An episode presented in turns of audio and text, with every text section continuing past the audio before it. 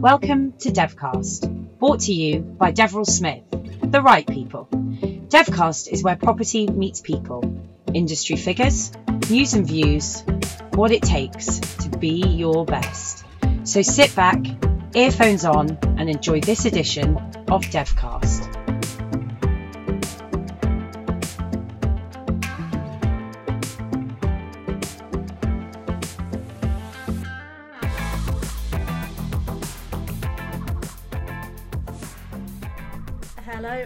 Welcome to Devcast, Deverell Smith's audio series, which holds exclusive and thought provoking interviews with professionals of the property industry. I'm Hannah Taylor, manager of the investment and finance team here at Deverell Smith, and I'm really excited to be hosting the spring edition of the Big Talent podcast. I'm joined by Andrew Deverell Smith, company CEO and founder, and Deverell Smith's MD, James Campion. How are you both today? I'm very well, thank you. And I should say this is Andrew speaking, just in case there's any um, uh, guessing going on down the airways. But yeah, really well. The, uh, the weather is uh, typically British this week, uh, the week of the Chelsea Flower Show, pouring down with rain. But other than that, great. I'm uh, James Campion here. Morning, listeners, or good afternoon, listeners. Uh, yeah, equally well. I'm I'm still recovering from shock a little bit, as I found out that Andrew Deverell Smith, our eponymous founder and DJ, uh, actually went to Chelsea Flower Show on Tuesday night, which is something that surprised me and the rest of our colleagues. So.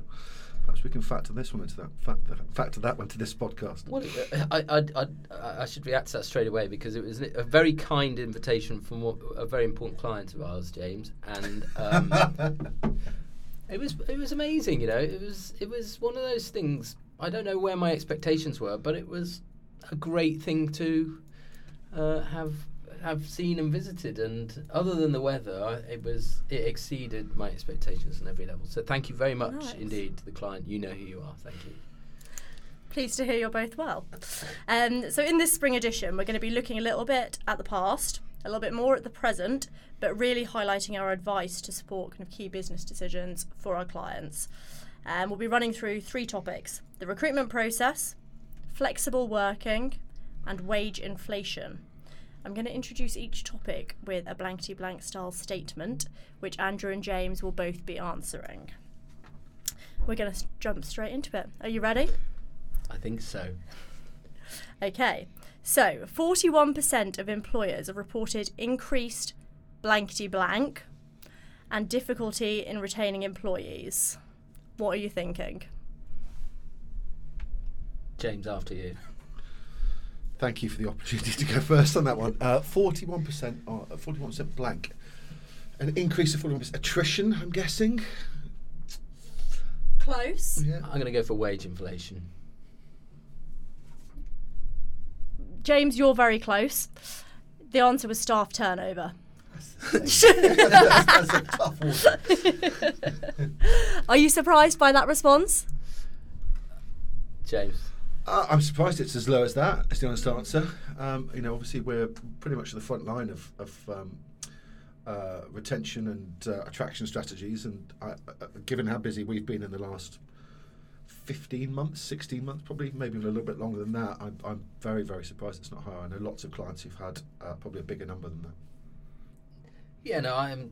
I echo that. I'm not at all surprised. I think we've seen a post-COVID bounce. I think we talked about this in our last podcast around you know everybody reflecting on their careers and lives and lifestyles and what have you. So, if, if anything, I'm surprised it's as low as 41% noticing um, increased movement because I think the, the stats from the recruitment sector would suggest, you know, it's it's really uh, risen year on year. So, no no no great surprise. Okay, interesting to hear. Um, I've got a question for you, James. Um, here at Deverell Smith, we've improved our retention rate. Do you have any hints and tips that you would give to, to kind of other companies who are struggling? Uh, do I? What are the hints and tips? Let's think. Um, well, we, we, we're, kind of obsessed around two things here, um, or at least uh, uh, we, we try to be. That's probably a better phrase. Um, and those two things, and I've, I've always been obsessed about them in every environment in which I've worked, and that could have been um, as a, a trading floor when I played sport, or since I've been in recruitment. But um, that is the the culture of the organisation. Um, I think you know people always say they work for a, a boss, not a business. And I think having the right uh, environment, the right leaders, the right types of values um, gets people to commit in a way that perhaps they otherwise wouldn't if they didn't have that. And so I think from a, a retention perspective, clearly defining who you are and making sure that your company values are, are both, they're not just words on a website, they're real. Um, and then the, the second thing that I tend to be very, very bothered about is kind of learning and development and coaching. I think employ, uh, employees now more than ever have got a huge amount of choice, and so if it's just about money, if all you can offer them is is cash, somebody will always outbid you. You need to be able to offer somebody a career and a journey, and um, you, know, be able to demonstrate how they can improve people. Um, so those are the two things that we've done. I don't know if that's necessarily the answer to the question. Maybe the answer to the question for me starts at the, at the very beginning of the hiring process. I think too often when we speak to clients, we have our first conversation with them, there isn't necessarily enough clarity around A, what they're looking for, and B, how they're going to position themselves in a market to make sure they get that. Because, you know, we, we use the phrase at the moment, it's a little bit dramatic, but I don't think it's far off true. There, there is absolutely a war on talent at the moment. It's the biggest talent shortage of a generation. Um, we are seeing good candidates get five, six, seven, eight offers at, at a go and can afford to be really, really picky. And it's rarely the company that's paying the most that is the is the, the, the organisation they choose to join. It's normally the one who've positioned themselves the best from their get go. So that could be interview process, it could be the, the, the kind of level of clarity they've given on the organisation. So yeah, in short, be very clear on what you want and be clear on how you're going to position that to candidates. Thanks, James. Really, really helpful. Okay, next statement blankety blank with blankety blank percent of companies ranking the quality of their staff and recruitment is the most important part of their business. So, what percent of companies are ranking the quality of their staff and recruitment as the most important part of their business? Yeah, this is tough. Someone could have given me a heads up on this game before we, um, before, before we started to play. I have absolutely no, and this we've surveyed. This is our survey, or uh, it's not our survey. No, it's from a, a, a, much much bigger nationwide survey. So, what percentage of companies rank people essentially as their number yeah. one priority? Um, I'd like to go high, but I'm going to go lower than I would mm. like to hmm. go, and I'm going to say thirty-three percent. I don't know whether to be depressed or or, or how what emotion to attach to that answer because uh, I, I, I, can totally understand where Andrew's coming from, but I'm a natural optimist. I'm going to go 85 because mm. if it isn't that amount, it should be. You know, there's very, very, very few industries in the world that where the people aren't the most important part of any organisation. So I don't know. Both very different answers. Um, Andrew, you were much closer. Oh, 43% of companies ranking the quality of their staff and recruitment as the most important part of their business. Um, I suppose on that question for, for you, Andrew. Um, obviously, you work kind of predominantly in executive search. Um, how would you say you would go about kind of attracting the best talent, and how does that kind of differ from from kind of a junior level and a, a director level, for example? Mm. I think that's a good question. I, I I can talk you through the methodologies around what, what we do as a firm, and, and, and if I'm honest, I should really praise um, our colleague Eliza and, and her team more than mine in this respect, because I would say the the the, the methodology should be data led and research led, and and we you know really just dig dig dig, and I think that's probably the difference generally between a sort of an executive search campaign and what what we recruiters call a contingency campaign. I'm of the belief that it doesn't matter what level the role is, you can apply the same methodology because sometimes, you know, sometimes we find it's harder to source at a more junior level for certain roles and skill sets than it is at a senior level. So I think it I th- my advice to clients when considering methodology should really be around well, you know, um, how thorough do you want to be? And and and you know with more time with more uh, manpower invested in a process then you know one one one should expect a much more thorough exercise. And you know that's what we try and do and I think that's what we do do most of the time. But I don't see it as being well you know this person needs to be of a certain level or a certain salary band. I think it's really just a, case of justification around you know the challenge that um, you know that that that role requires to for, for us to deliver the right quality of shortlisting candidates. See, now, I find that really, really interesting because I, I actually think, if I think back to the, the, the numerous client meetings I've sat in on, I, I think it tends to come down to one question, which clients are typically not very good at answering, which is how good a person do they actually want? Um, and that's at all levels, because most people will tell you they want the best possible person available. But in order to find the best, everything Andrew just said is completely true. You know, in order to to find the best person there is, not just the best person we've got, you have to put a load more effort into it. And this, whether this is a, a senior level role or on a search basis or on a, a normal contingent basis, you have to really, really scour the market. You have to use lots of different tools to attract that. Um, but that takes more time. It often is that there is a there, there is a, lag on um, from start to hire, but it significantly increases the chance of getting it right. Yet when you, I, I find when you talk to clients around this, I think there was there was a fear sometimes around saying, well, actually, do you know what? We just need somebody good, because no no one wants to say they'll take a seven out of ten. Everyone wants to say they want a nine out of ten, because it kind of it's a damning indictment on your business if you'll accept a seven out of ten. So I, I, think it often depends on having the client being really, really honest with you as to around which which approach you need to take. Because there's lots, it's horses, courses. You can fill the jobs lots of different ways. Thank you both. Is that one all, Hannah? I just want to check. Um, Not that we're James it is, are isn't competitive, it? but and it- There's and plenty it- more coming, don't worry. and I guess just one further point on kind of how to land the best talent. Um, we'll probably all have seen that this week that stat came out um, that there being more vacancies at the moment. There are unemployed people, which is unheard of, I believe. Um, how? What would you advise businesses to be doing in order to stand out in such a market? Ah, Good question. So, what would I advise people to do to stand out at the moment? I, I, again, I, I'm a bit of a sweeping generalisation. I think the world has changed a lot when it comes to how people um, access job opportunities in the last. So, well, I've been in recruitment for 22 years, and, and it's changed out of all recognition. When I started, it was a, an advertisement in the Financial Times, and that's where everyone went on a Thursday to look at the, the latest vacancies. And now, you know, that most most uh, print retailers will tell you that that isn't the, the solution. So um, I think the quality of the advert, if they're going direct, if they if they're going to market on their own without the use of a recruitment agency, actually thinking about putting themselves in the candidate's shoes and thinking what does that person want to hear. Lots and lots of companies and lots and lots of recruiters talk about well, let me tell you about the ABCs of the job, and it's just an uninspiring, uninteresting, unattractive way of going about it. And unsurprisingly, it has a really, really average response.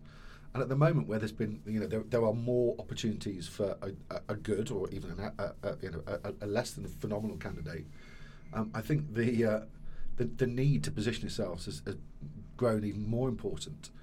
Um, but back to what I was saying earlier, if you, if you think about the biggest challenge that people face, it's un, like position themselves in a really honest and authentic way.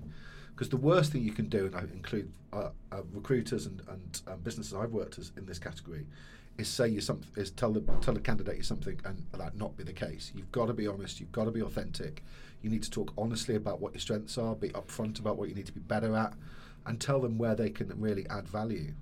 Um, also, like people want to be excited. It's one of the most stressful things in the world, moving jobs. And if you can't get somebody excited um, in the first five minutes of talking to them, they're probably never going to be. So you need to really get your pitch nailed quickly. Thanks, James. Really, really helpful. And we're now going to move on to flexible working, a, a hotly discussed topic. Um, so I've got another blankety blank question for you. A study of employees in America found that blank percent of people surveyed would be more likely to apply for a job if it offered a remote working option. Discuss. James, I think you go first. uh, so let me say that question. Uh, so hang on, X percentage of people would be interested in the role if it offered flexible working. Is that right? more likely. Okay, more likely. Well, given the lack of holidays that you get offered in America um, and the need, you know, we've obviously had a presence in America for quite some time. We've done a load of business over there. We've got some brilliant clients. We've got a little bit of an insight into the market, but nowhere near uh, enough to feel incredibly confident about my answer on this. I'm going to say, I'm going to hedge my bets and say 55%. I'm diving straight in on this one, um, and I think I'm going to change the game show theme to um, Bruce Forsyth. What was it? Card, get your cards right. Higher or lower? Uh, yeah, I'm going higher. I'm absolutely going higher than 55%. I'm going way higher. I won't give you a percentage, but I, I'm thinking of one.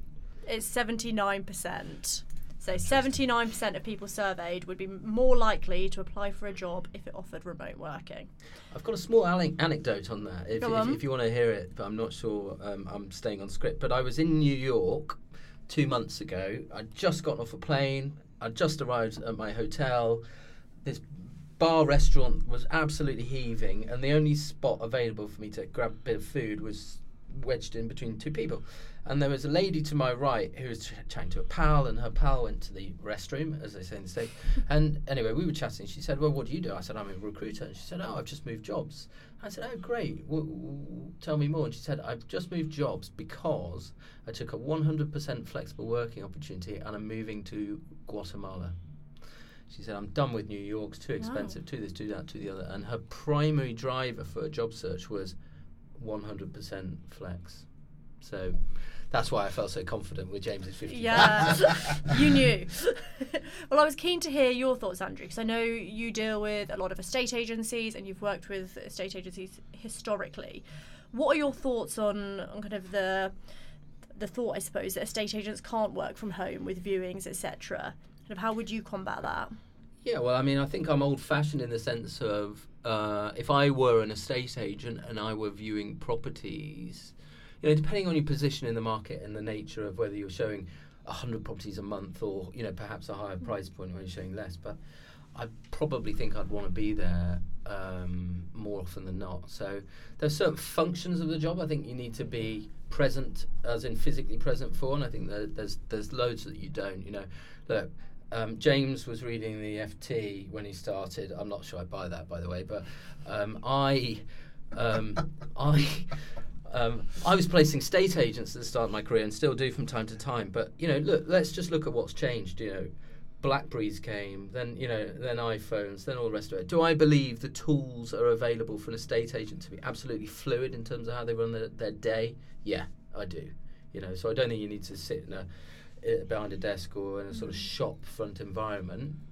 I can see some of the merits in that, but that's just agency. Where am I on on flexible working? Um, I think, like I said last time, I think it's here to stay. That said, I think you know the, most of the world went from being 100% non-flex to 100% flex. I think we're probably somewhere around the 50% mark now in terms of balance, and I think over the next three years it will trend back towards uh, the 100%. I don't think it will get close. I think it will settle in this sort of you know, sev- 60, 70s camp. I that's that's my feeling, but you know, it's still moving around, and you know, we, we don't know, like most people don't know Mm. currently. But I think it will trend, m- you know, more back towards the old ways than the new ways. But flexible will be here to stay for sure. And not just on that subject, you know, if we're talking, if we're having a thousand candidate conversations a week or a month. We know that the first question out of candidates' mouths at the moment is what is the flexible working policy? That's before salary or you know opportunity, you know, growth opportunity. So that's really telling. Yeah, no, I can uh, certainly vouch for that. And I guess on that point, James, um, you know, as as MD of Deverell Smith, what challenges have you overcome in terms of the flexi working and working from home with your team here? Ah, well, I, I just I, I want to pick up a point Andrew said before I come on to that because I, I totally agree with, with uh, Andrew's perspective. I think lo- lots of people, lots of businesses that didn't want to be flexible had to be flexible during a pandemic, and um, are now almost begrudgingly offering it, which I find um, I find quite interesting. When you speak to candidates and you're saying, you know, that they're in theoretically they're offered flexible working, but they're often put in a position or it's insinuated that they shouldn't. Um, and I think, like most things in, in today's society, there's this really polarized view of everyone should be in the office five days a week, or everyone should be in the be 100% flexible. And if you disagree with me, you're wrong. And I think the reality is that, like most things, the, the world is in the grey, isn't it? And I think there's a halfway house between the two, and um, and it's it's what suits different people at different levels. If you if you look at our business, you know, we've got uh, God, how many? Look, probably 60, 70% of our staff are, are, are fairly experienced recruiters, have been in the market for a while, know the industry, um, and I, we have complete trust on, on where they spend their time and how they spend their time. However, there is the other 30 to 40% of our staff who are inexperienced and need to be around good people to learn. And I think trying to find that balance where you can provide the right support and infrastructure to people who don't have either industry or recruitment experience to learn from some of the best in the market, which we're fortunate to have, but also give the flexibility is, is a is a problem that um, we're, we're still trying to solve. I think more we get it right more often than not because it starts with one really simple question: like, Are you an adult and can I trust you? And if the answer to both of those things is yes, then it's just a question of detail. And um, and I, I can say I, I back Andrew's point. The last the last thing he said around you know, the first question that people ask. You know, I, I interview no less than five up to 20 people a week to, to potentially work at Deverell Smith. And the first question now, every single person, whenever I say, right, you know, I've, I'm, I've bored you with questions, your turn to ask me, the very first question everybody asks me is, can you tell me about your flexible working? Before earning, before promotion opportunity, anything else, the first thing they ask. And when I ask them what they want, that's always quite an interesting uh, and, and telling response because there's lots of people who st- actually still want to be in the office. They say if you told me it was if you told me it was 100% remote or majority remote, I wouldn't be interested. I like being involved in a team. Um, so I, I, I think I'm inclined to agree with Andrew. I think the world will trend back towards more office based, but I, I don't think we'll ever find a position where it'll be 100% again. And also, there's, there's certain industries where it just doesn't need to be. Yeah, totally agree. I think oh, yeah, we're finding our balance at the moment, aren't we? Mm. And yeah, it's all about finding that balance. Candidates certainly want the. I would say most people are a fan of the three days in the office, two days at home sort of vibe. Um, and on that note, I suppose we we obviously partner with Daisy Chain, um, who are a, a flexible working platform and who offer only flexible working roles. Um, Andrew, could you just give us a bit of insight on that? What they Well, do?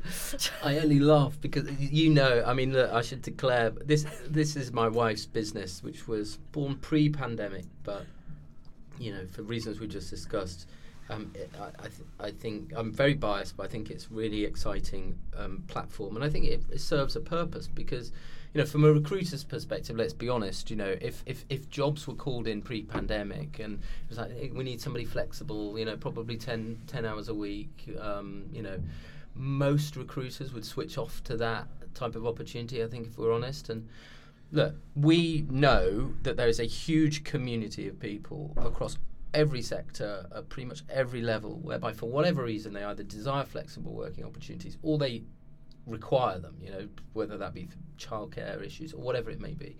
So daisy chain is a very simple concept. It's a very simple tool effectively which is a tech-based product and it's an app whereby there are um, in excess of 10,000 flexible working candidates in London, mainly, but elsewhere, looking for those types of opportunities. And I, I, it's a self-service model whereby you know companies or internal recruitment companies can go and sign up. They can go and you know put put those opportunities out there, and then the community comes and likes them. A little bit like a dating app, and if you get two matches, bingo, you know, talk to one another, and hopefully go and work together. So um, yeah, we're really excited by it. I think it definitely fulfills a, a need, and um, yeah, you know, if you're listening to this and you haven't heard of it, go and check it out because it, it might well just unlock an opportunity too. And I just see so much opportunity whereby whether it's project-related work or you know certain roles. The other, th- you know, it might be that you're a small business and you want like, a finance director or an HR director or somebody like that. You, can't necessarily justify the true cost of what a you know a top quality candidate of those would look like. I'm, I'm telling you, there are thousands of people out there that would love to work in those types on those types of opportunities for a lower remuneration package on a flexible deal. So yeah, that that's it in a nutshell. Was that clear? Doesn't sound very clear to me. clear, to, clear to me. and, and yeah, we totally agree that we're seeing a, a, a you know a real increase in terms of the kind of part-time roles coming in, or yeah, part-time basically, and you know those real, real flexible ones. So good to see. Final topic: wage inflation. I just need to remember what's what's the score here. So two 0 Two to me. Uh, whoa. Oh, sorry, Whoa, two, whoa, whoa, two one. Hang on, just a s- just a short second. So, So, and then- and James, you just need said to it's- get this right. You said it's the last one, so James can't win. Is is uh, No, you could draw. not that this is on wage inflation. Um, waiting on a report coming out on that tomorrow, aren't we? We are About indeed, how we're going to be helped out. Um, so, blankety blank style. Employers are increasing wages as a way to attract new candidates, though these increases, blankety blank, outpace inflation.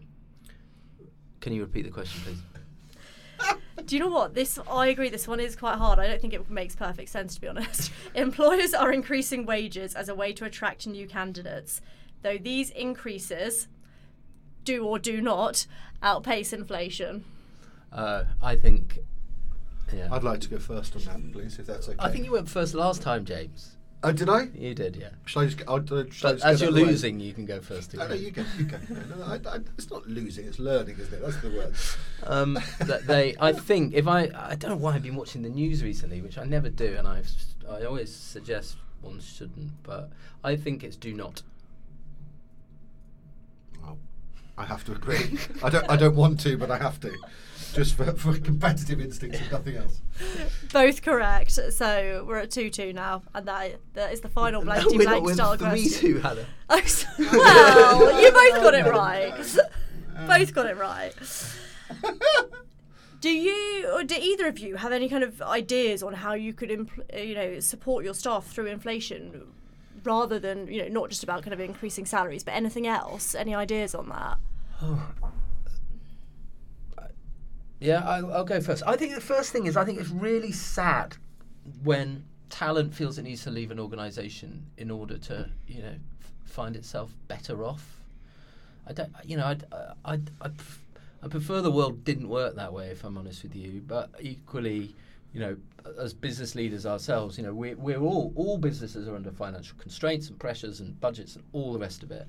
But in my career, which is pretty much 20 years, I can't remember seeing a time where the delta was so big. You know, stick around and maybe get a pay rise, maybe don't, and move, and and and and, and in some occasions get, you know, I. Just this week, you know, seen 30 or 40% bump for effectively doing the same job. I don't think companies should do that or can do that in order to, to retain their people. So then it's a question of what else can you do? At which point I'm going to hand over to James Campion because Thank you for that, Tia. Um, well, I, I, I need to declare a, a fairly strong personal view on this because um, I think it's madness. First of all, some of the um, some of the salaries being offered around, and, and I'm not talking about recruitment as an industry. I'm talking right across the marketplace in which we operate. Um, I think there's a lot of businesses that are because of the talent shortage, you know, they're they're buying talent at a price that is significantly over value. You know, I I I always say to everybody here, you know, never look at cost, look at value. It's always the most important thing, and and that's the same for same for our client base. And I've, I've got a horribly nagging doubt in the back of my head that when the market and the economy starts to slow down in the next X months, years, whenever that might be, there's going to be a lot of organisations who've loaded a lot of uh, extra cost into their business that their model might struggle to sustain. And I've got, I've just got this fear that um, you know all the people who've chosen to leave for this whacking great pay rise of 30, 40 percent, as Andrew said, are going to find themselves in the kind of the, the last in, first out category. So. Um, I think I, my, my first note would be to candidates of just be very, very, very cautious around um, the organisation you're joining. You, you know the how well they're positioned to support you should should the world change. Sure, not should when the world changes, which which it will. Um, how do we tackle that? Well, uh. I, I- I've always, always, always believed that um, if you move money for, if you move jobs for money, um, and that's the sole reason, then you're going to have some problems sooner or later because, and that's whether you're the candidate or the or the employer. Um, I- think you have to. Um, the, the, it depends on the categories of people you look at. There's lots of different age groups that you've got with lots of badges attached next to them, which people have put lots of these sweeping stereotypes of every millennial is X, every Gen Z is Y. I always think that's a load of nonsense because it's just that it's just a really lazy way of badging an entire um, age group of people by the same categories, which just aren't true. So I think you've got to um, you've got to show people that um, that they're going to be happy in where they work and that they're going to get real fulfillment and enjoyment. You've got to show people that you're going to develop them. You know, one of the things I've always said about Deverell Smith is I don't care what level you are. Every single person who joins here, I want uh, my goal is to try and improve them when they're here. Um, you know, and I always think that um, you know I, I joke about this, but it, it is really true. If you look at my job, it's actually it's actually very very simple. It's not not easy to run a business as everybody or to run a team or department, but know I, I have three things that I have to do at any one time. The first is to try and attract the best possible talent in the market. The second is trying to improve them um, uh, when they get here, and the third is make them want to stay. And so, if we're talking about point one about how we attract people, you know, we, we will always we will always pay for talent, but I'm never going to overpay for it. I want people to see where we're going, and so you have to paint a picture around. Okay, this is tomorrow, but this is next year, and this is five years. I think you've got to show them how you can develop them as people as well as their skills, because you have to look at it holistically now rather than just on a you get X bucks in, in return for doing the same job. Um, and I think you've got to show that um, they're going to enjoy where they work. You know, it's the it's the thing that I've always stood by ever since I started working at what is a very very long time ago. I've never wanted to work for a business. I didn't care how much I was paid, unless I actually enjoyed being there. I, I got offered a job when I was 16 years old, which was um, repairing fruit machines. It meant I got to go to pubs, and it paid me two pounds less an hour than it did to work in co-op. And I just wanted to do the job because I found it more enjoyable, even though I earned you know, 80 quid a week less. I just found the job more interesting and more enjoyable and more fun. And I've always taken that approach that you've got to make a place where people want to stay. So I realise that's a bit of a long winded answer, but that's what I think. I never knew that about you. I've never seen you play a fruit machine either. But That's because I, realise how they work. yeah. um, yeah, I don't know if you're expecting me to say anything now, Hannah. You're I wasn't, but you looked like you were about to say something. No, I think James is spot on. You know, I, I just echo. I, I just I just implore both sides of, of, of the action, really, candidates and, and clients to just, you know, take it steady, you know, and and and I think that's better for for you know for both parties, in the you know in the medium term for sure. Yeah, there's no point being in a very well paid job where you're totally miserable.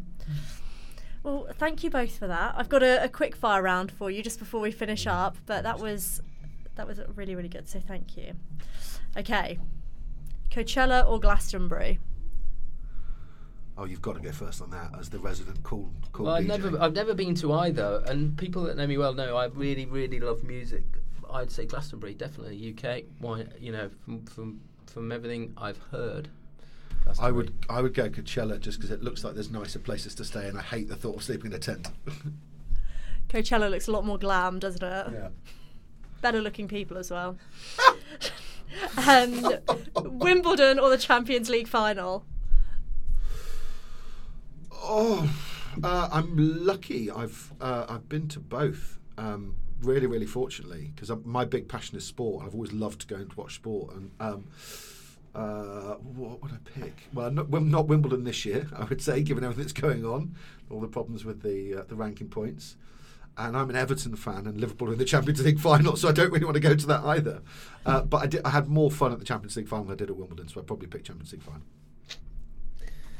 Yeah, I mean, for me, it's all all depends on you know the who's playing who and you know what have you. But I I've never been to the final of Wimbledon. I've never been to the Champions League final either. So I'm you know hard done by in that respect. But You got to pick one. uh, Wimbledon, I think Wimbledon as a day out was um, you know you really unique. You know, and, and, and look, Champions League finals amazing, but how different is that to the FA Cup? I honestly don't know. But I, I, I, I felt when I went to Wimbledon, the sun was shining. You know, London, UK. It feels to me like you know, Wimbledon is clearly. I'm not that mad into tennis, but it's clearly the top, top, top tournament that all the players want to play in. And just as a spectacle, it's amazing aesthetically. I think it's stunning. Uh, the strawberries were the best I've ever tasted, and I had a great day. So I'd go back in a heartbeat. Very, very expensive though. Couldn't believe. Is it? Oh, it's extremely expensive. So Sounds like a good day out. uh, it was marvelous. Yeah, really good. Okay, this is this is a controversial one. Ketchup in the cupboard or in the fridge? Oh, I don't think that's even a question. It's in the fridge every day of the week. What sort of madness are we talking about here? no, I'm tempted to wind James up, but yeah, I agree. I mean, in our house, I've got three children. You'll find at least three bottles of half-consumed ketchup. Oh. We, we- we seem to sort of, you know, work Yeah. through a number rather than complete one uh, at, a at a time. I don't know why. That's in, I don't think it is that clear an answer. A lot of people keep it in the cupboard, Well, then they're wrong. Let me tell you that now. but I'm in agreement with you both. Okay, final one. Perfect summer holiday. Describe it in three words. Friends, food, I'll give you four. this is classic. Friends, food, views, and music. Let me think. Heat, water, and food. So food being the the common denominator between you both.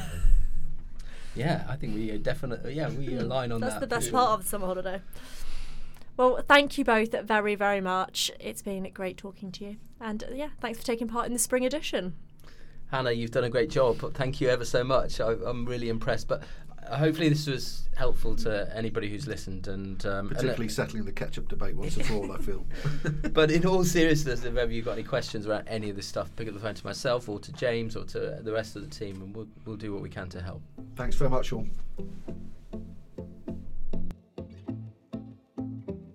You can join the DS movement by visiting ds.deverellsmith.com and you will receive the latest Devcast episode direct to your inbox.